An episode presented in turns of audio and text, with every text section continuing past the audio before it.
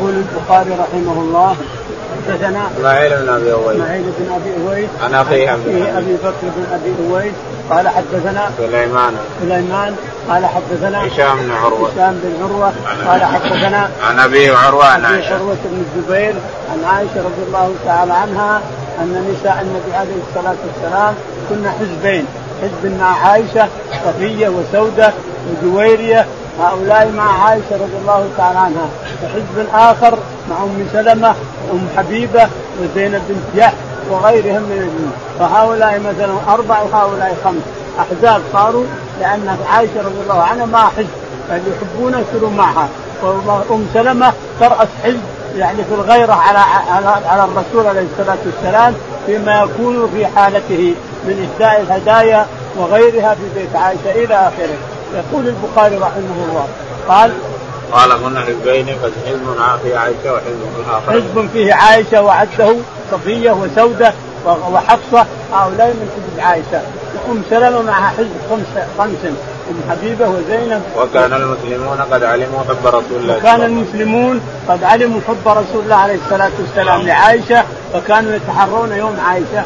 ويرسلون الهدايا إذا كان في يوم عائشة إلى بيت عائشة.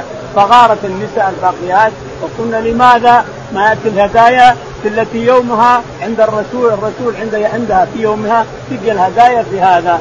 فأوصينا أم سلمة لانها تجرى عليه وتجسر عليه. أوصيناها أن تكلمه في في العدل بين نسائه. يعني يرين ان هذا جور. يعني جور كون الهداية تجي عن عائشة وحنا لا يدرو وحنا زوجات كلنا معنى هذا يرينا أنه جور. ما درينا أنه عدل من الله تعالى وتقدس وأمر من الله. هذا الفعل أمر من الله تعالى وتقدس لرسوله. فقالت أم سلمة للرسول أول يوم أتاها. فاستركها لم يرد عليها شيئا.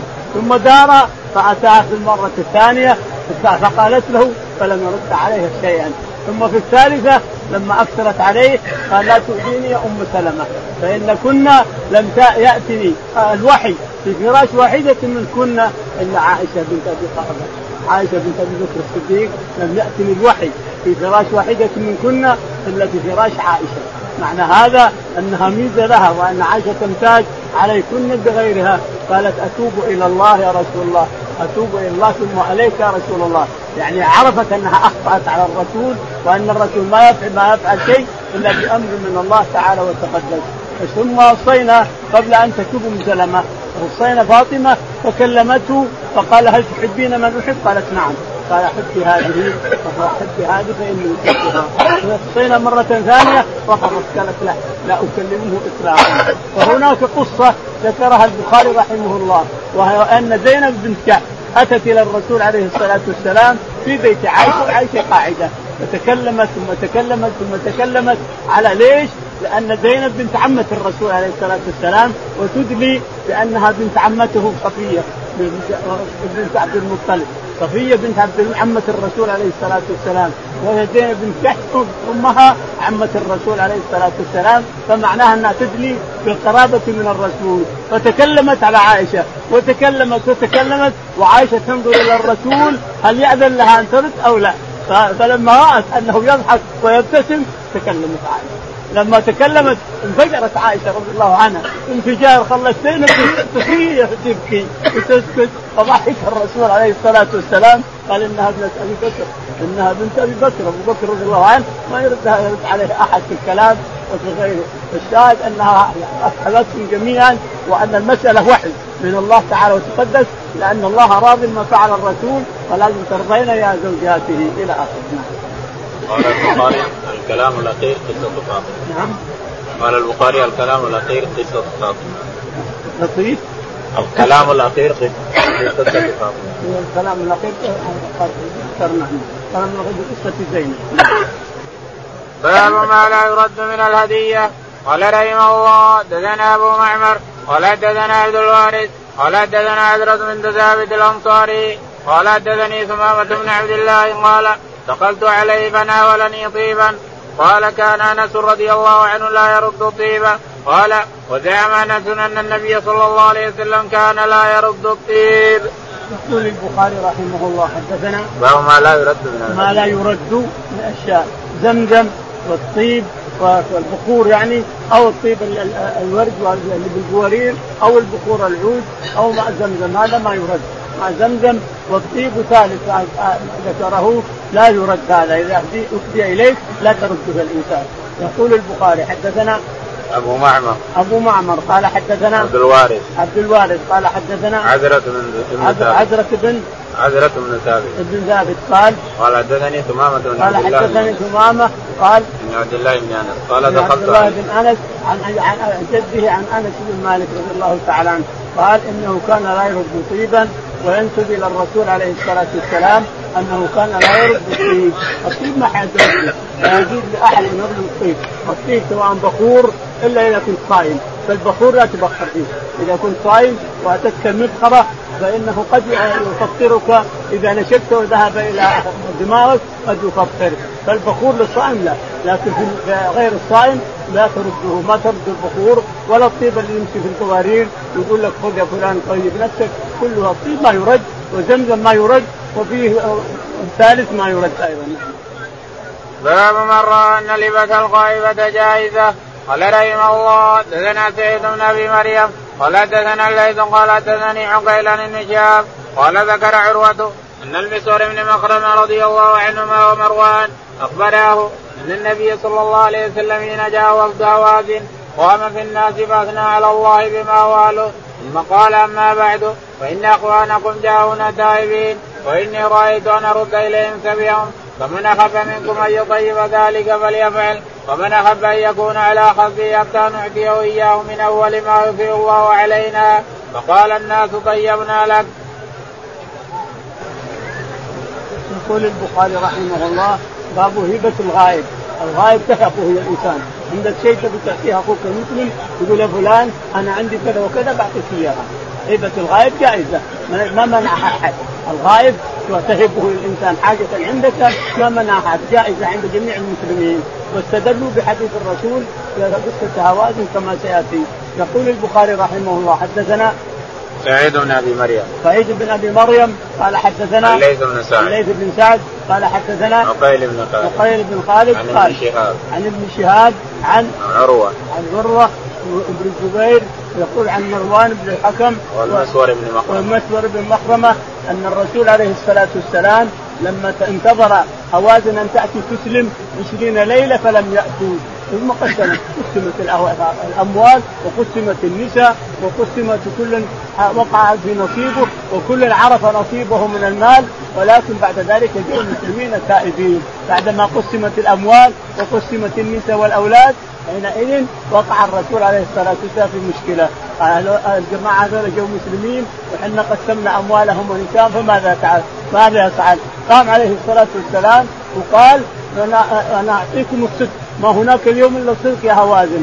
ما لكم إلا واحدا من ثنتين انتظرناكم عشرين ليلة. تأتون نرد عليكم أموالكم ونساءكم لكن ما جيتوا حتى قسمت الأموال وكل أخذ سهمه وعرف سهمه ما أقدر أخذ الثنتين من الصحابة ما أقدر. لكن اختاروا. تبون أموالكم ونساءكم؟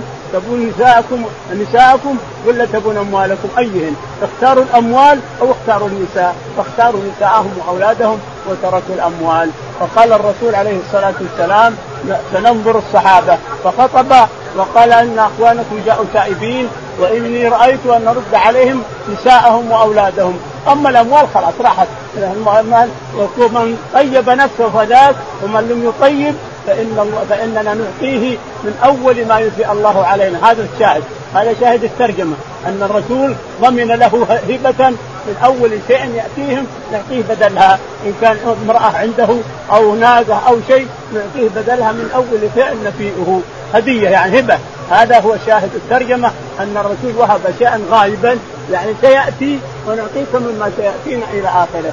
كل الناس وهبوا إلا سليم رئيس من العباس بن مرداس السلمي نعم. باب المكافأة. باب المكافأة في الهبة قال رحمه الله دثنا مسدد قال دثنا عيسى بن يونس بن هشام بن أبي عن عائشة رضي الله عنها قالت كان رسول الله صلى الله عليه وسلم يقبل الهديه ويصيب عليها لم يذكر وكيع ومحاضر هشام بن أبي عن عائشة. يقول البخاري رحمه الله حدثنا باب المكافأة. باب المكافأة على الهدية.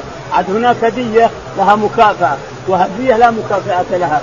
واحد يهديك يريد مودته مودتك وحبك وأن تتحاب أنت وياه. وواحد يهديك يريد أن تكافئه عليها. أعطيتك كتاب يريد أن تكافئني عليها. تعطيني بدله مثلا ساعة ولا شنطة ولا تعطيني بدلها. فأريد مكافأة على هذه. فحقت المكافأة هذه كأنها بيع. يعني يشترط فيها شروط البيع. وأما المكافأة اللي لا لا لا رجع فيها ولا ولا إجرة فيها فهذه هبة هي هبة الصدقة وهبة الأخوة وهبة المعروف وهبة المودة إلى آخره.